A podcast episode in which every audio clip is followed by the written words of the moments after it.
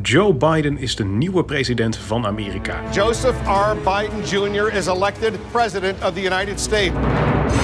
Na een lange en vrede politieke strijd volgt hij president Trump op. This election was a fraud. Eigenlijk begint de strijd om de macht pas echt. Voor de verkiezingen vond hij plaats voor de schermen. I've said from the outset of this election that we're in the battle for the soul of this nation. Nu verschuift hij naar achter de schermen. This should never take place in this country. We're like a third world country. Wat er gebeurt tussen nu en 20 januari is cruciaal voor de toekomst van Amerika. Kan president Biden het diep verdeelde land echt bij elkaar brengen? Country is crying out for leadership. Maarten Golsloot en ik, Victor Vlam, nemen je in deze podcast mee in de strijd om de macht.